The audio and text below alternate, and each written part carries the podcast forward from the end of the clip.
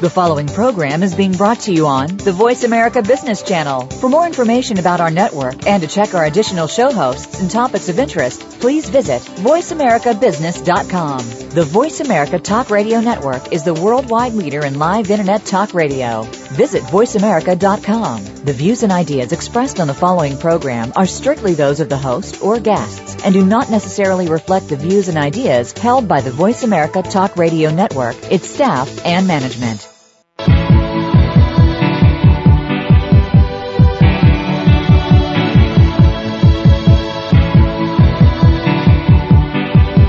You are now about to take a journey with professional advisors Ken Smith and Ethan Broga on Empirical Investing Radio. To connect with Empirical Investing Radio, please call 1-866-472-5790. Fasten your seatbelts. You're going to need them. Just because the hosts have a sense of humor does not mean their advice won't change your life. Good afternoon and welcome to Empirical Investing Radio. I am Ken Smith, certified financial planner with a master's degree in financial analysis. Sitting next to my business partner and co-host Ethan Broga. Good afternoon, Ethan. Hey, Ken. Ethan is also a certified financial planner with a master's degree in financial analysis, and we are partners in the financial services company Empirical Wealth Management, and we are uh, we are we are broadcasting live today from the Seattle location in the high above Seattle, downtown Seattle, in the Empirical Towers, Ethan, Indeed. should I like to say? Indeed. Um, not really, but uh, in our building. And uh, the show is live, so if you would like to join us, uh, Ethan's going to give out our contact information in a second, but I want to share that this show is designed to share with you prudent investing and financial planning ideas and also be a form of watchdog, financial watchdog for you to uh, protect you from uh, the uh, powers that be out in the forces of the market, Ethan. Forces of evil? The forces of evil, the dark side, as we might refer it, that might attempt to guide or uh, steer you in a direction that might be uh, disadvantageous to making optimal financial decisions. And uh, we'll go through some of the articles today, Ethan, that I've uncovered. and We'll talk about that very thing. Sounds good. Before we get into today's financial topics, why don't you go ahead and do that? Give out our financial, our, not our financial information, your financial information and our contact information. Well, I'm pretty sure I can handle that. Uh, All right. If you'd like to join the, sh- the program today, uh, feel free to give us a call or shoot us an email. And uh, we can be reached at contact at empiradio.com or via phone here uh, and join the live broadcast at It's a prank 866. caller. Oh, already? Interesting. 866-472-5790. And, um, you know, if you're an individual investor out there, perhaps you're getting uh, close to retirement, uh, looking to make uh, the most of what you have for retirement, uh, we are experts in that.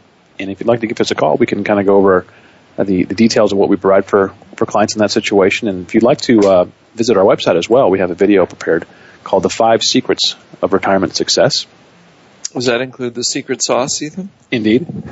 Um, it's at empirical.net. It's the first thing you'll see in the big banner there, and uh, just a, a quick 20 minute video that talks about some of the strategies around Social Security, or, uh, around Roth conversions, uh, asset placement, some some tax effect of those things, and a few other items as well. So feel free to give us a call here, uh, or check out our website. That sounds pretty cool. It is pretty cool. All right, Ethan. Well, um, I know you have some some articles that you want to talk about the sequestration situation, a few other uh, Wall Street um, naughty things. Is that what it was? What was it? Wall Street's uh, going sideways on us again here. Yeah, there was uh, some items on the sequester. Um, you know, I, I, obviously that's been bad around the news here quite a bit, and uh, I just have some data as to what that actually is and uh, what it, what it means. You know, that sort of thing. Not not a lot of information, but uh, if you're confused as to the terminology, um, it might be interesting to go over that. All right. Well, maybe before we do, maybe I can go through a few things I was just reading uh, that were forwarded to me, and also just some of the uh, you know client or investor questions and uh, and or things that we encounter. We like to talk about because it's more real. Ethan, I think it's more real. We were doing a presentation yesterday in one of the local markets here, Mm-hmm. and it was we had a little discussion on the way back. You probably didn't uh, wanted to talk about this, but I thought we could bring it up. Um, and we were presenting a lot of evidence about uh, investing and, and the science around investing and what we've learned over the last, uh, well, for us, almost 20 years each doing mm-hmm. being in this. Mm-hmm. And I was sharing my story a little bit about the frustration that I had earlier in my career coming in, and I was reading and trying to keep up with all the pertinent financial information that was coming out. So Barron's, Wall Street Journal, uh, all the various right. subscriptions that I could get um, as my position as advisor, get access to reading those reports, analyst reports on sectors, um, on countries, on on the economy, uh, you know, all the way down to individual companies and within those sectors, and trying to turn that in or figure out how people were turning that into profits. Mm-hmm. I also had the ability to see through the position I was in to talk to literally thousands of investors over my time um, before even got to doing what we're currently doing and see how they were making decisions and see whether those decisions turned out in a lot of cases to be money making or, or detrimental decisions. And in all my time, I was very frustrated because it seemed that investing was this very uh, elusive endeavor in which um, everyone kind of had their own viewpoint or slant on how it should work and how they would be successful at it. Mm-hmm. Uh, and a lot of times within the industry, I would see conflicting uh, advice. And so, hey, if I'm picking this, give you one example, Ethan if if I was a professional manager picking individual stocks, I would never fire myself. But if I was buying another group of professionals in mutual funds, I'd have no problem rotating those in and out and firing them, saying, "Hey, we gotta we gotta get rid of them because they're not performing." Right. right. Those just that's just one tiny example of a conflict, right? Where you'd say, "Well, that doesn't make sense." Same thing if you're an individual. If you were picking your own stocks, rarely would you fire yourself yeah, sure. Um, versus if you hired someone to pick them, you, a lot of us would be very, uh, there'd be a lot of scrutiny, right? And be very quick to change managers or change horses. Mm-hmm. So one of those things.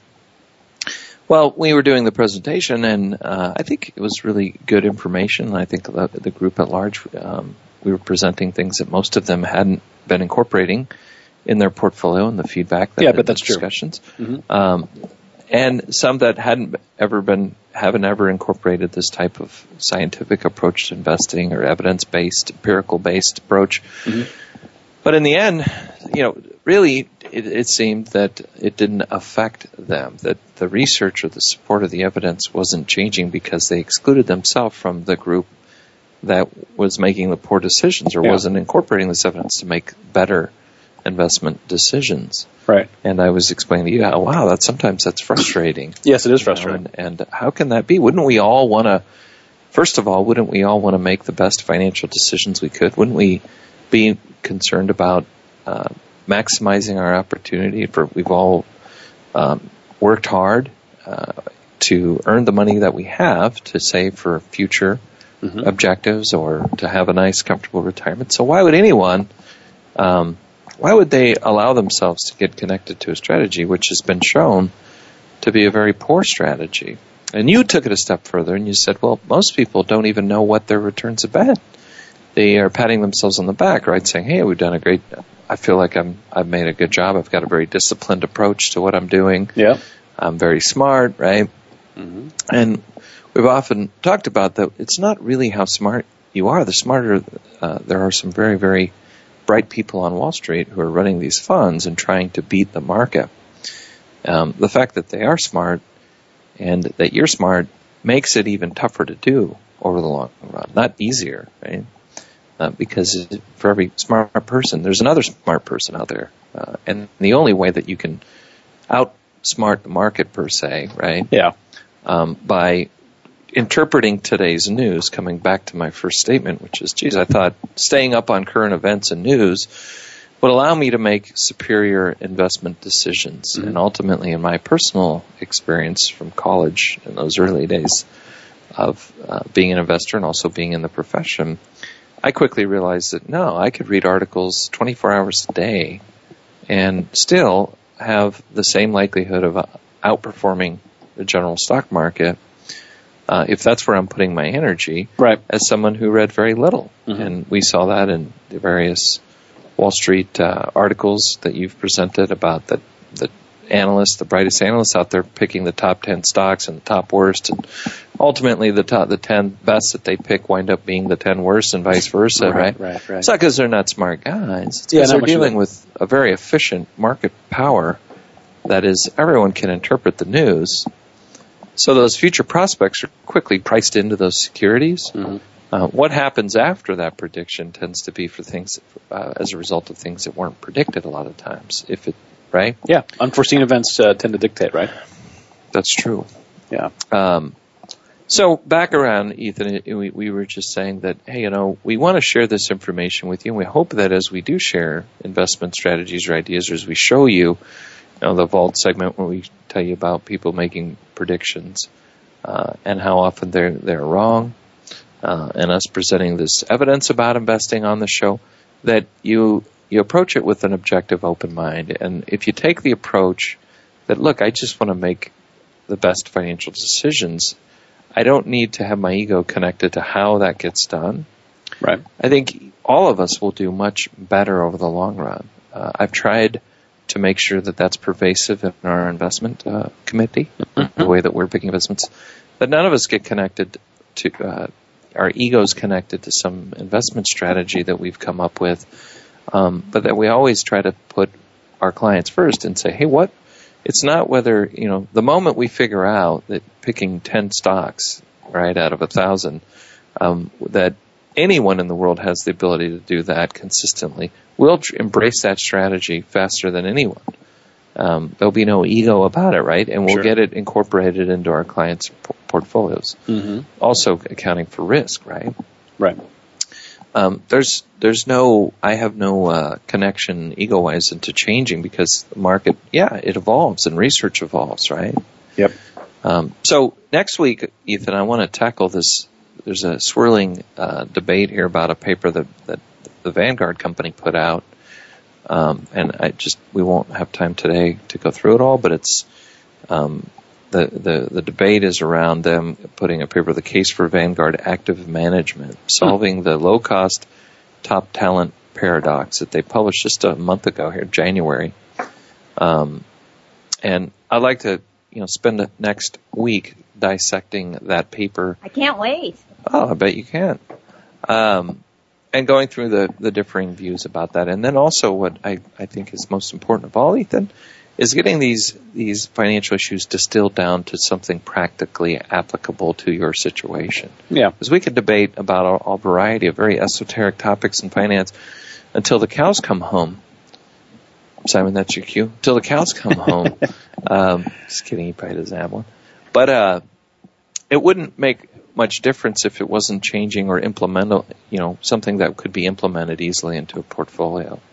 Right. Also, want to talk about there's some funds coming out, Ethan. I don't know if you're aware that uh, various fund companies or ETF companies are launching what they're calling low volatility index funds, um, where they're segmenting out uh, stocks from a particular group or of, uh, index that are have a historic, historic uh, historically lower volatility. And so we'll talk about that. Interesting. I have- I'm not aware of in, that. the- in the next couple shows. Right. Yeah, because what I, I want to talk about is, hey, we, we, we, we certainly are open to reviewing research and looking for areas to invest in that help us manage our, the portfolios better. Um, Right. but you have to also take all of that with, with extreme caution. Mhm. Um, that a lot of the products, and we'll read some of this, in the, that come out and, and during various points in history, are not always the best products. Um, they just happen to be timely from a marketing perspective, but not from a, a practical investment application perspective. Yeah. Sure. Meaning that, of course, when we've gone through volatile times and, and the market dropping, you know, in the last 13 years or so here, we've had some pretty tough markets, right, that we've gone through. Indeed. Um, the, the market in itself is ripe for marketing schemes that purport to have low risk and high returns. Uh, same thing on the fixed income side. I just got a call from a um, a company that is issuing private. Uh, they're taking investors' money on a local basis, and they're investing in private debt. Um, so investors that uh, people that have property or want to transition property or flip property, and are willing to pay up to 18 to 20 percent interest rates to get funding because they can't get it from a traditional bank. Okay. Um, there are groups that are packaging these loans and selling them to the to investors. Wow. And they're targeting advisors like us as well as channels to get Mhm. that out there. there. And a lot of advisors are, are as susceptible as individual investors can be to some of these investments because they want to retain their clients, want to do anything they can to, to, to, to make their clients feel that they're doing their job of presenting unique or interesting investments that maybe clients and what do people want right now? Yeah. Well, they want Right. They want some yield, right? They want yield. But by the way, the expense in this particular product is extreme. It's about six to eight percent, as far as I can tell from my brief discussion. Wow. Right to get it. So the the net is around twelve percent or so. Wow. And and I was saying, well, you know, one of my first questions was, hey, I, I typically don't invest money into these types of investments, but just out of curiosity, what kind of expense? And and the uh, the salesperson for that particular product was was a little bit defensive about that being one of the first questions. You know, wouldn't you be more concerned about fraud? Um, but let's pick up on this. We have to take a quick break, Okay. and when we do, uh, we'll pick up on that and then kind of cruise through the rest of these articles. All right. Be right back.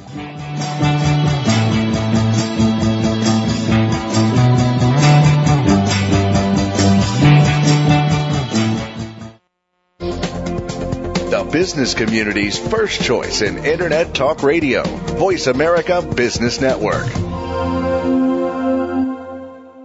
Are you an individual investor looking for a trusted financial advisor? Or are you a financial professional looking to connect with a world class wealth management firm? My name is Simon Liu, portfolio manager with Empirical Wealth Management, inviting you to contact us at 1 800 923 4307. That's 1 800 923 4307. Or visit our website at empiricalfs.com. That's E M P I R I C A L F S.com. Our mission at Empirical is to provide clients with the most effective, unbiased investment and financial planning advice available. Empirical is changing the way investment advice is delivered by striving to put our clients' interests first. Call us now to get started with a no cost, no obligation discovery process. The number again is 1 800 923 4307. Or you can begin this process on our website at empiricalfs.com. From the boardroom to you. Voice America Business Network.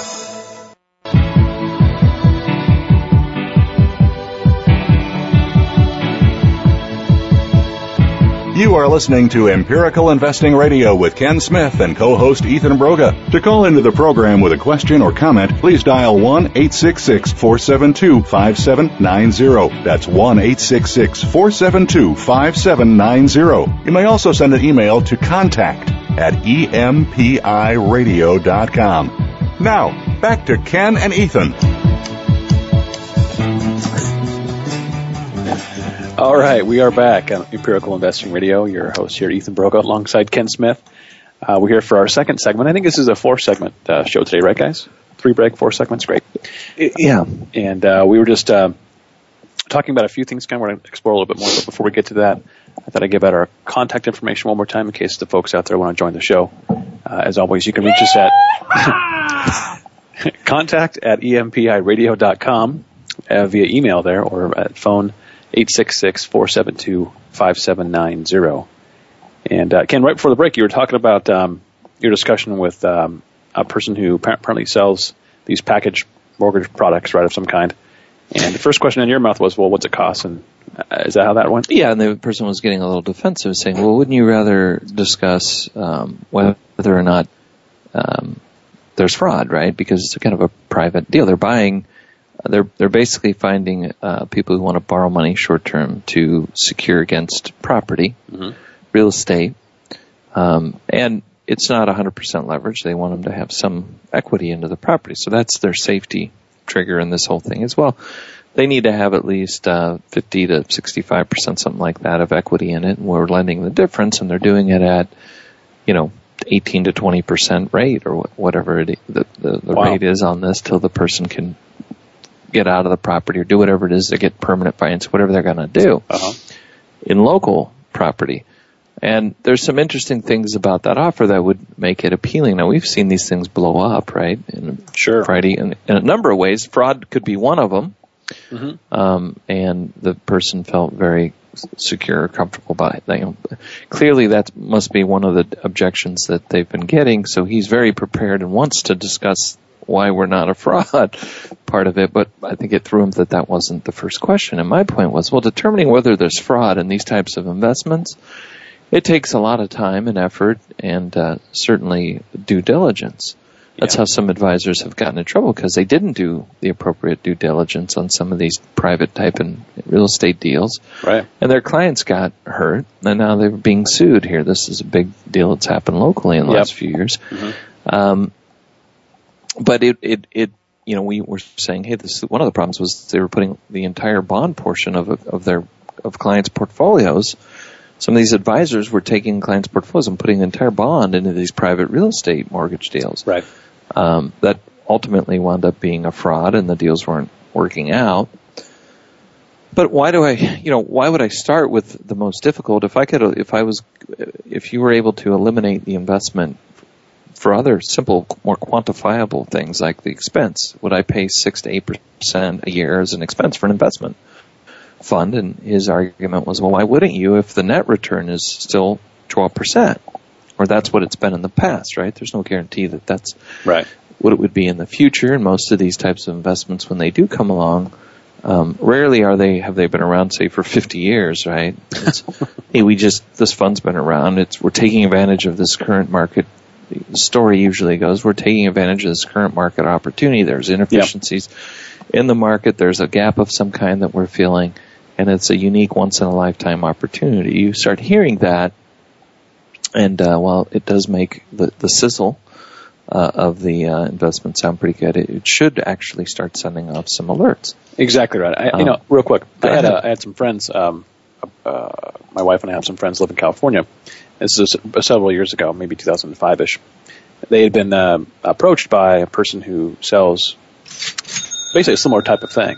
You know, it's basically private private debt for real estate purchases.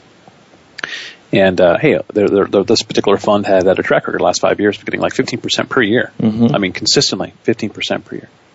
And so they were approached, and they boy, look, the track record's very good.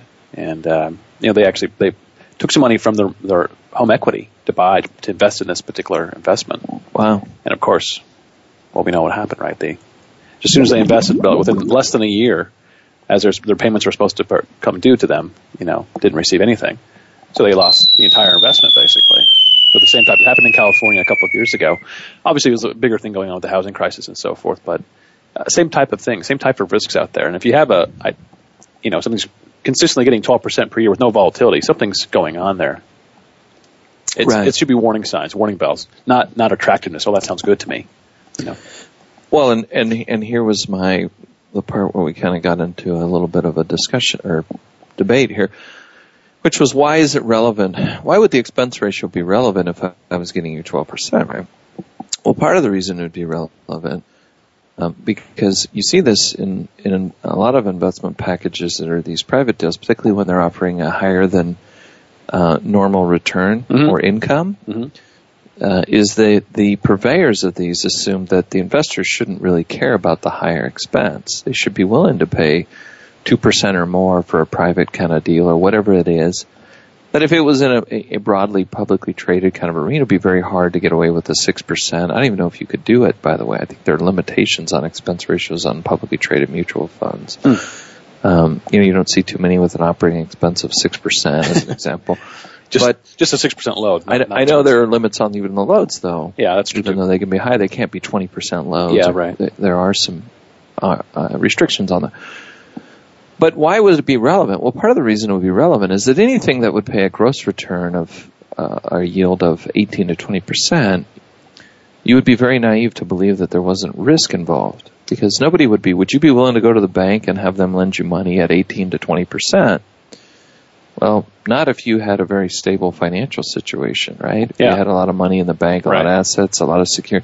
You'd say, well, why would I get charged 18, you know, on your mortgage right now, right? Would you be willing to pay 18% or anything near that, right? No, I mean, of course not. You're doing everything you can to get it into the 3 or 4% exactly range, right. right? Mm-hmm. You certainly wouldn't expect to get charged 10 or 20% right now. Right. So there's a reason why you would accept that. right? If you were willing to accept that, there'd be a reason, and you'd be because you realize you're a risky guy. Yep. That investing with you is risky, and so you'd be willing to pay that. Hey, I realize it's is risky, and if you'll give me the money, I'd be willing to give you a higher rate because I can't get the money anywhere else. Yes. I can't go to a traditional means to get it. Right. But what if the Treasury is yielding, say, two and a half percent, and uh, there's a high likelihood, Ethan, that you would default, and I was going to put your money into a, a package of a loans that I was going to sell to investors, and I said, well, Treasuries are at two and a half percent right now. What if I could double that? If I could get my investors five, is that a good deal, right? Mm-hmm. Um, and what if I charged you 12% because you were an extremely risky guy, but I just kept the change? I said, well, I'm going to go ahead and give the investors 5%. I'll keep the difference, you know.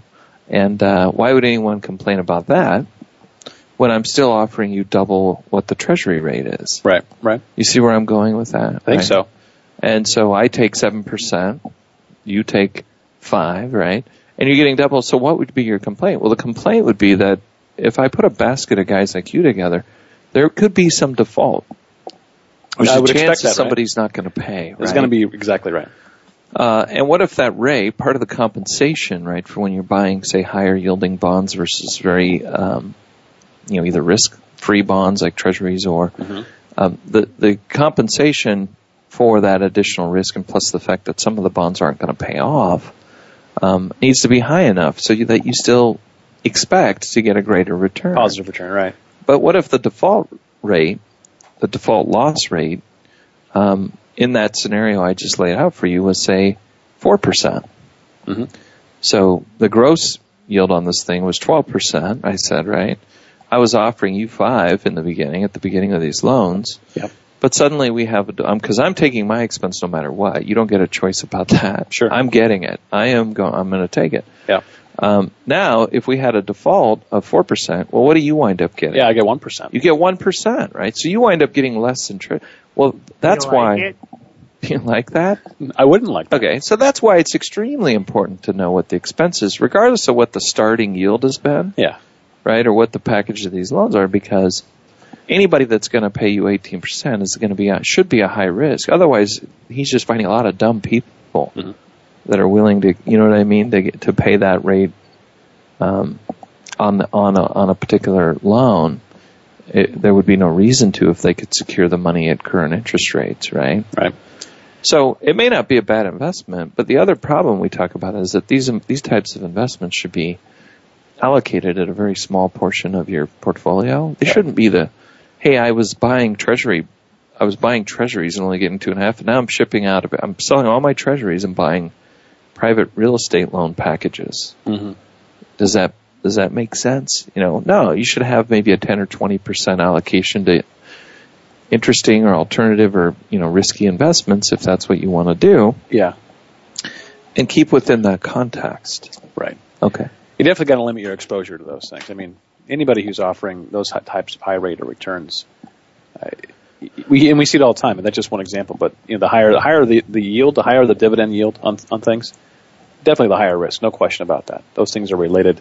Um, you can't you can't get away from that. So you've got to be very very careful about it.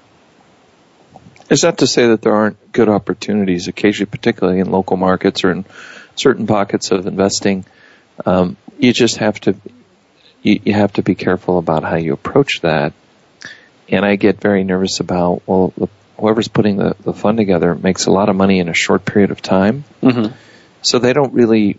It's not a function of hey, we have to have this fund survive and do well for the next twenty years for us to make money, right? Yeah. It's hey, if I got the, if I can get this thing running and get my fees out at eight percent, it doesn't. You know what I mean? That's it doesn't take a lot of assets under management at eight percent a year Mhm. to make a pretty reasonable amount of money very quickly, even if the fund could, explodes, right? And I, I would say it really is a matter of time before the so the, the, the, risk that you're bearing is realized. You're going Right. eventually you will have that risk become come into light.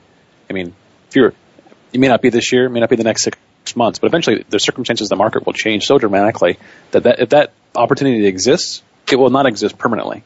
Right. And the things that make it not exist permanently will help probably drive that price of, the, of that that investment down quite a bit as defaults start to rise and obviously lower rate, future rates of return.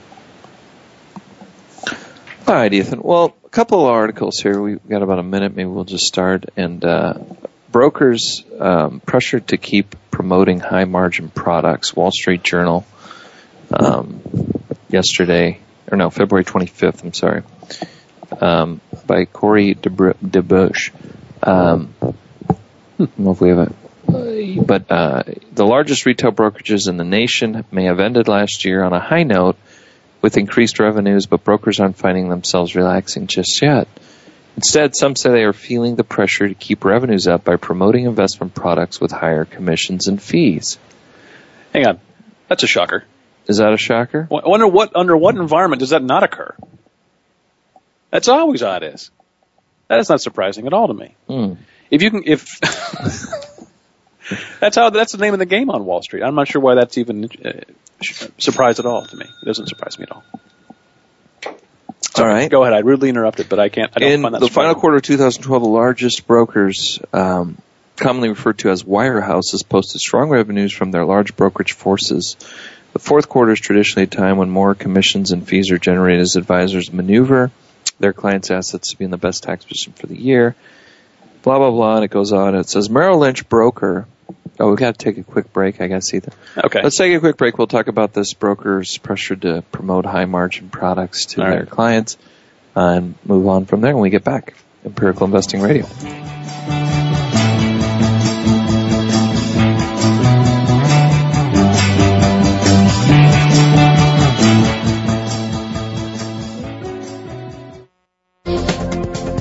Business community's first choice in Internet Talk Radio. Voice America Business Network. Are you an individual investor looking for a trusted financial advisor, or are you a financial professional looking to connect with a world-class wealth management firm? My name is Simon Liu, portfolio manager with Empirical Wealth Management, inviting you to contact us at 1-800-923-4307. That's 1-800-923-4307. Or visit our website at empiricalfs.com. That's E E-M-P-I-R-I-C-A-L-F-S dot com. Our mission at Empirical is to provide clients with the most effective, unbiased investment and financial planning advice available. Empirical is changing the way investment advice is delivered by striving to put our clients' interests first. Call us now to get started with a no-cost, no-obligation discovery process. The number again is 1-800-923-4307. Or you can begin this process on our website at empiricalfs.com. From the boardroom to you. Voice America Business Network.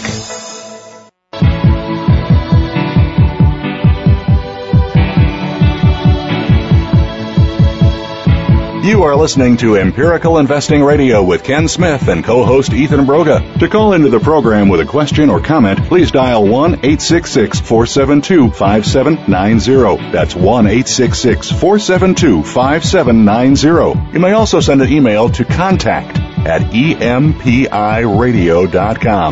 Now, back to Ken and Ethan. All right, we're back. Empirical Investing Radio. Your host here, Ethan Broga, alongside Ken Smith.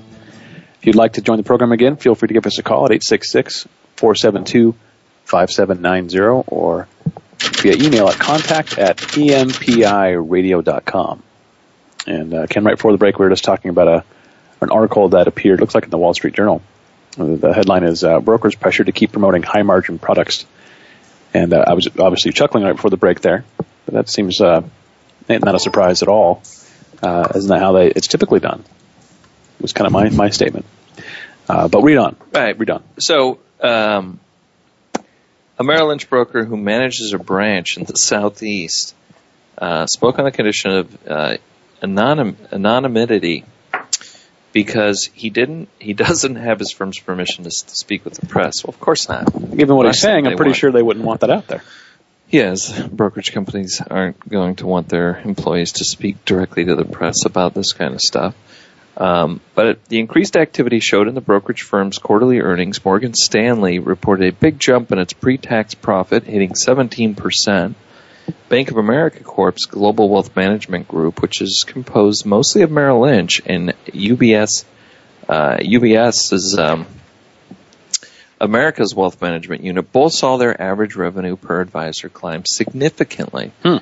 You were saying that when that happens, it's to the cost of typically the investor. Yeah, where do they get the where do they get it from?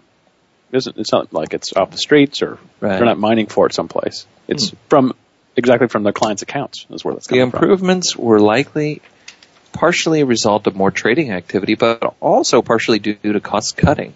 Oh well, There that's cost cutting. good. The quest now is to keep those revenues up. To do so, firms have an eye on promoting products that generate greater profit margins. According to a broker at UBS Wealth Management, there's been a big push to put client money in alternative investments as well as the lending business. Alternative investments are some of the biggest profit generators for the firm, he said. That's something we've been talking about a lot recently, Ethan, has said. all of a sudden these alternative investments are popping up like cockroaches, right? Mm-hmm. um, are just coming out of the woodwork. And every time, you know, it's interesting. It's at a time when people are have lost money, and so they're already struggling, right, in a tough economy. Right.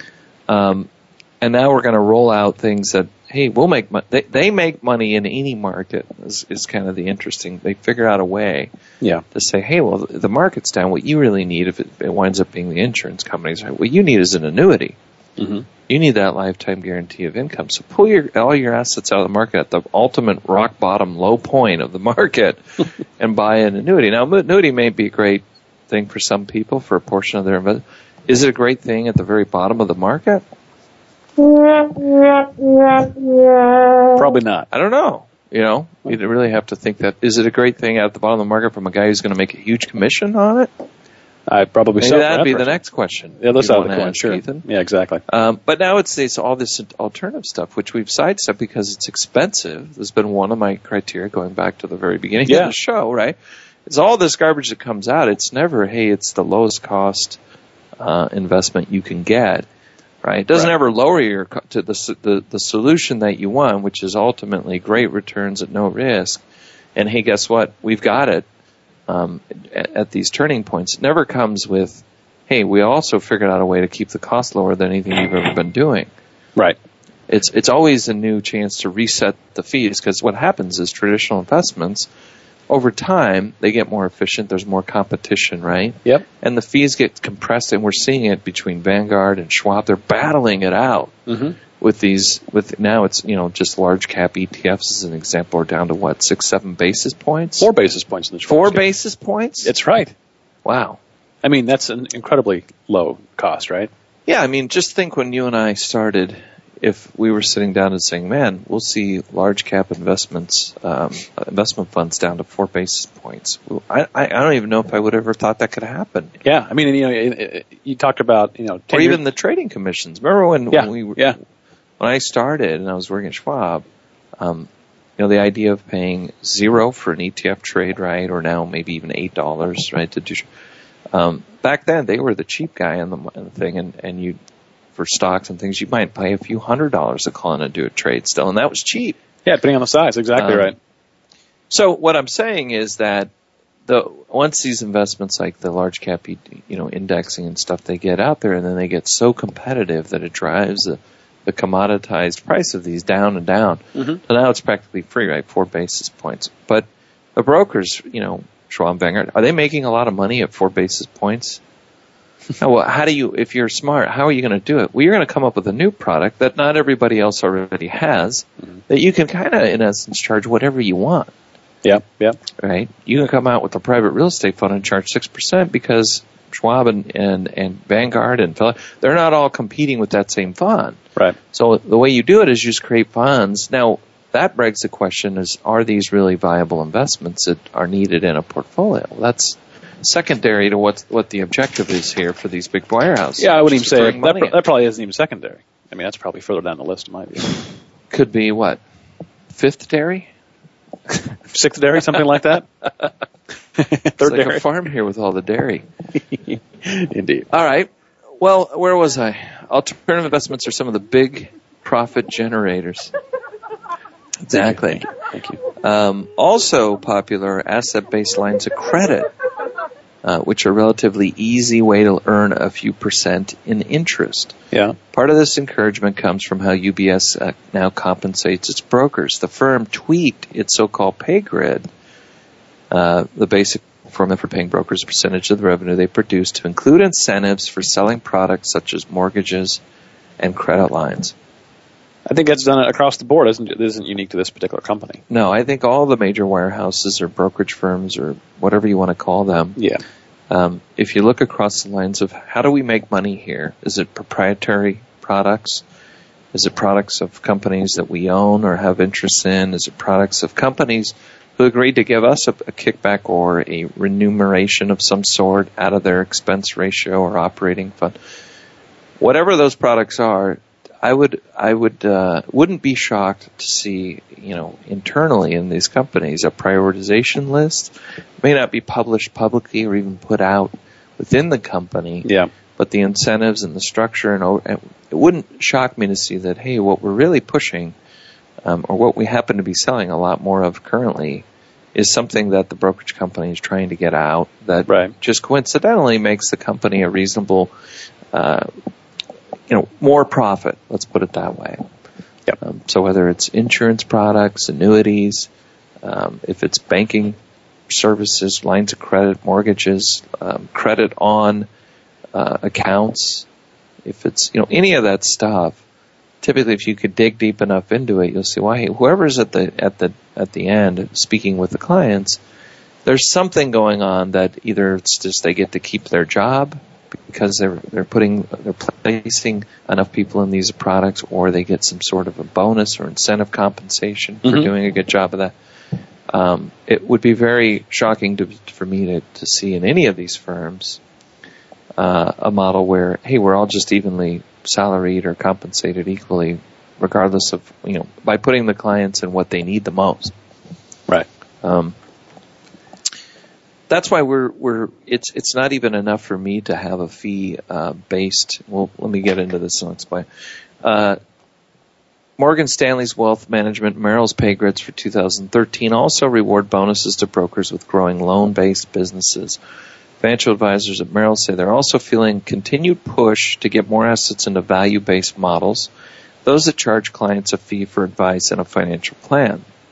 Merrill, along with its uh, rivals, have long encouraged fee-based advising as clients are increasingly seeking such a model, and it provides a more stable revenue flow.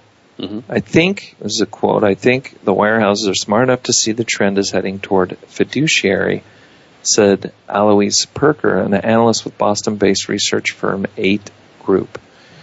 Revenues at retail brokerages, for the most part, tend to ebb and flow along with market rallies and declines. I mean, I, I, I, just real quick on the comment above about the fiduciary All stuff. I mean, I mean, maybe. I guess there's a trend, general trend in that way, but we're probably. I mean, you can't. I can't say within 10 years they'll have a fiduciary standard for broker. Maybe it's 50 years if they're going that direction. It's like a snail's pace. So I don't know. I'm not sure I agree with that. Well, I think they're that they're seeing that the trend towards that fiduciary, part of that trend across is clients are becoming more educated or demanding. It could be, yeah. Another reason why you can get a, large cap fund for four basis points is because investors have gotten more educated and there's more competition, right? And and so, you know, when there when there was little competition, it wasn't at four basis points, even if it could have been structurally supported, like even if it Sure. could have done it at four basis points, where. Um, so it's not that any of the firms, even the discount brokerage firms, I this is my view is you know they wouldn't have changed away from the trading model, but think about what happened after the tech bubble. Trading dried up, Yep. and then you Right. had competitors coming in that were reducing the trading fees to try to win over the online trading business. Mhm. It wasn't because brokers wanted to charge less. They could have done it before then, the year before they decided to lower their fee, right? Right. But now they're switching into this fee thing, not because they've now the, the claim is going to be well because it's better for clients, right? When they ultimately finally come over to this type of model, the, the fee only type of model, Mhm. of course they're going to, to position it that well we're doing it because that's what clients want it because it's you know or it's a better model or even um, some of the other banks that they're not mentioning here have started to shift that. But I almost believe it's like they got dragged into it.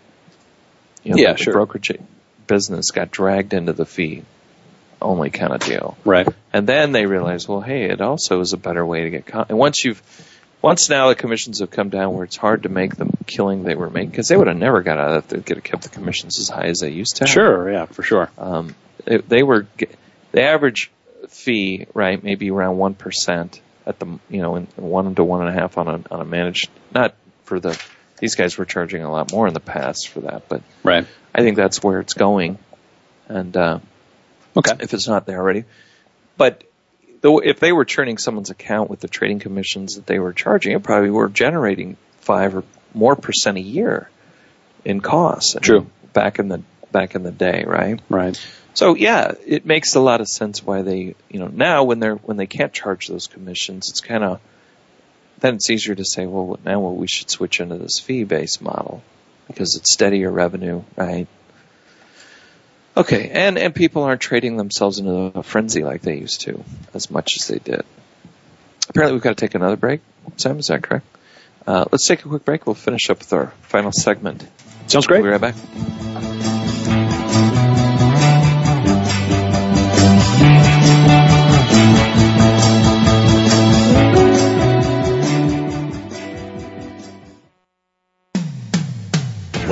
To business, you'll find the experts here. Voice America Business Network. Are you an individual investor looking for a trusted financial advisor, or are you a financial professional looking to connect with a world-class wealth management firm? My name is Simon Liu, portfolio manager with Empirical Wealth Management, inviting you to contact us at 1-800-923-4307.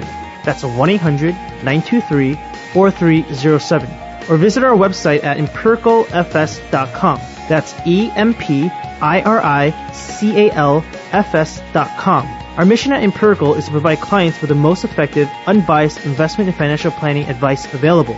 Empirical is changing the way investment advice is delivered by striving to put our clients' interests first. Call us now to get started with a no cost, no obligation discovery process. The number again is 1-800-923-4307. Or you can begin this process on our website at empiricalfs.com. We're always talking business.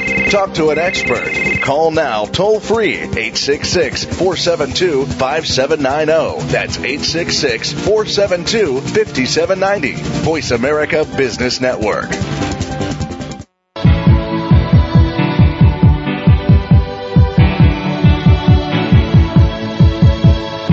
You are listening to Empirical Investing Radio with Ken Smith and co-host Ethan Broga. To call into the program with a question or comment, please dial 1-866-472-5790. That's 1-866-472-5790. You may also send an email to contact at empiradio.com. Now, back to Ken and Ethan. All right, we're back. Uh, Empirical Investing Radio. Your co-host here, Ethan Broga, alongside Ken Smith. I think this is our last segment of the show today. If you'd like to join us, feel free to give us a call. We can be reached at 866-472-5790 or via email at contact at empiradio.com. And uh, we were uh, we were just finishing up a uh, an article before the break there, Ken, talking about uh, brokerage firms and fees and that sort of thing. Yeah, and I think we can move on from that. But uh, the, the moral of the story is, if you're an investor, um, it's in my view okay to pay fees to realize that for any type of service, particularly a good one, Yeah. something of value, it should be generating value to you. Yeah. And uh, at the beginning, we were talking about it, you know, where we were presenting evidence to in- investors in a group. We're saying, hey, Right. this is, you know, if you do you have evidence, do you have evidence that disputes this finding? You know, over the last ten years, active management, stock pickers, right, in certain categories have failed at a rate of 95% failure. Mhm.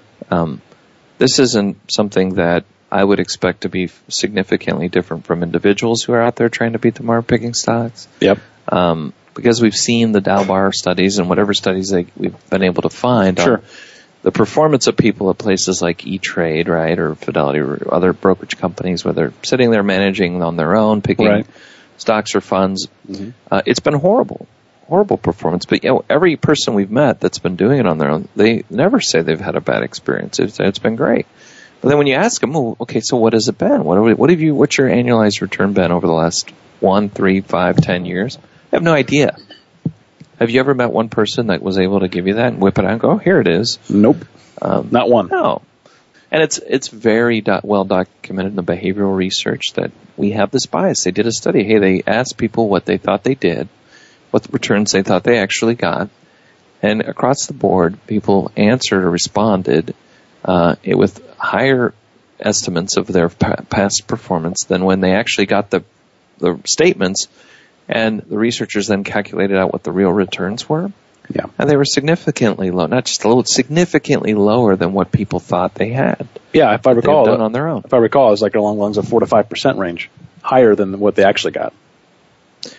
So, it's one thing to say, well, I don't, I don't get help because I, I've, I, Suze Orman told me I shouldn't pay fees. Susie, Susie, Susie, or someone else, you know, a Vanguard blog. Uh, I went to the Van, Boglehead guys say you don't ever pay fee. And a lot of that stuff I just don't. I, even if I wasn't in this, you know, I was telling you and I both agree when we're done with our careers here, right? I'm going to pay someone what what we charge to handle my investments and to keep an eye on my financial situation. There's no amount of knowledge I'm going to I have or will continue to get that's going to make me want to do that when I could be doing other more valuable things, Sure. spending time with my family, traveling, Mm-hmm. anything than reading stock reports when I'm retired. Well said. Now, I, I get maybe some people enjoy, and that was the other question. Yeah, I don't understand is who in their who would want to sit there in their retirement in front of their computer reading stock reports, and who would want to do that when the evidence is very clear that the likelihood of you adding any value, like it's not even just well, if I put the time in, I get a little bit better return. So I guess it's worth spending my retirement researching or reading uh, news Bob Brinker newsletters to try to figure out how to adjust my. I don't know. The, the results are likely that you'll not only won't you not do better, but you'll do worse. Right. And you'll spend all your, your time wasting your time doing this stuff. Why would I want? Would you want to do that? Absolutely not. I don't know why anyone would. If if you are one of those guys, I'd love to hear or understand better because I haven't been able to figure it out why you would want to spend your time doing that. And I was saying just like I don't work, I'm not working, so at the end of it, I can go. Well, now I finally have time to change my oil and you know rebuild my my car engine or whatever. That I I would I would rather be doing other things. Um, I'd rather make the best possible financial decisions I can, even if that means I don't be always in control of everything or. I uh, I don't get to have the fun with all my money of, of gambling on particular stock ideas or, or whatever. Um, but now I've because I've done better making those smart investments, or I've hired someone to do that to make these consistently. Sm- I have more money where I don't I don't have to worry about that. That I Yeah, I mean, we're on the same page. I mean, Okay. You know, I've had some some home projects that I've done around the house. Um, probably not as good a job as I could have done, and so I- now I don't do those anymore if I can help it. Like big projects, like if I had to hang some drywall or that sort of thing. I, I'm not I'm not good at that, nor do I like it, and I'm going to hire somebody, pay them to do it, and do a good job for me. So I think where we are in the in the in the marketplace of of getting investment help, there's no shortage, right? There's thousands upon thousands of advisors and brokers out there. Um, the the the positive is that there are plenty of places now that are happy in between where hey, I don't have to pay five percent a year to get advice anymore Yeah, right. right? I don't Sure. have to get churned or have commissions or be sold a bunch of products with loads, right? That I get whacked on. Mm-hmm. Mm-hmm. Um, and not only that, but what's evolved is the education level of advisors in our business has got continually been pressed and pushed upward. There are very educated and smart advisors that have good financial planning knowledge and ability, and a lot of tools that very that are low cost tools Right. to build and design portfolios to do very well for their clients, and that is worth something. Um, Yeah, I agree with that. you know, I think they're that they're the, the people who just say, ah, I somebody I read an article and it really scratched me that I should never pay. They're they're missing it. and They're going to cost themselves a lot. But at the same time, the people say, well, I just like the guy. I don't care what I'm paying. You know, we've had that frustration. You show somebody, hey, you're you're really paying a lot more than you should be. And it's for inferior investments in a strategy that's not very well put together. In addition, you're not really even getting any advice along the way in other areas that are very important Mm-hmm. yeah, I don't really care. I like the guy or the girl or whoever. Um, that's not the best approach either. Right. Okay. So one other quick thing here, we got a few minutes. Uh, I thought was interesting, and along while we're hammering on all these brokers, that's the theme of the day, I guess, Ethan.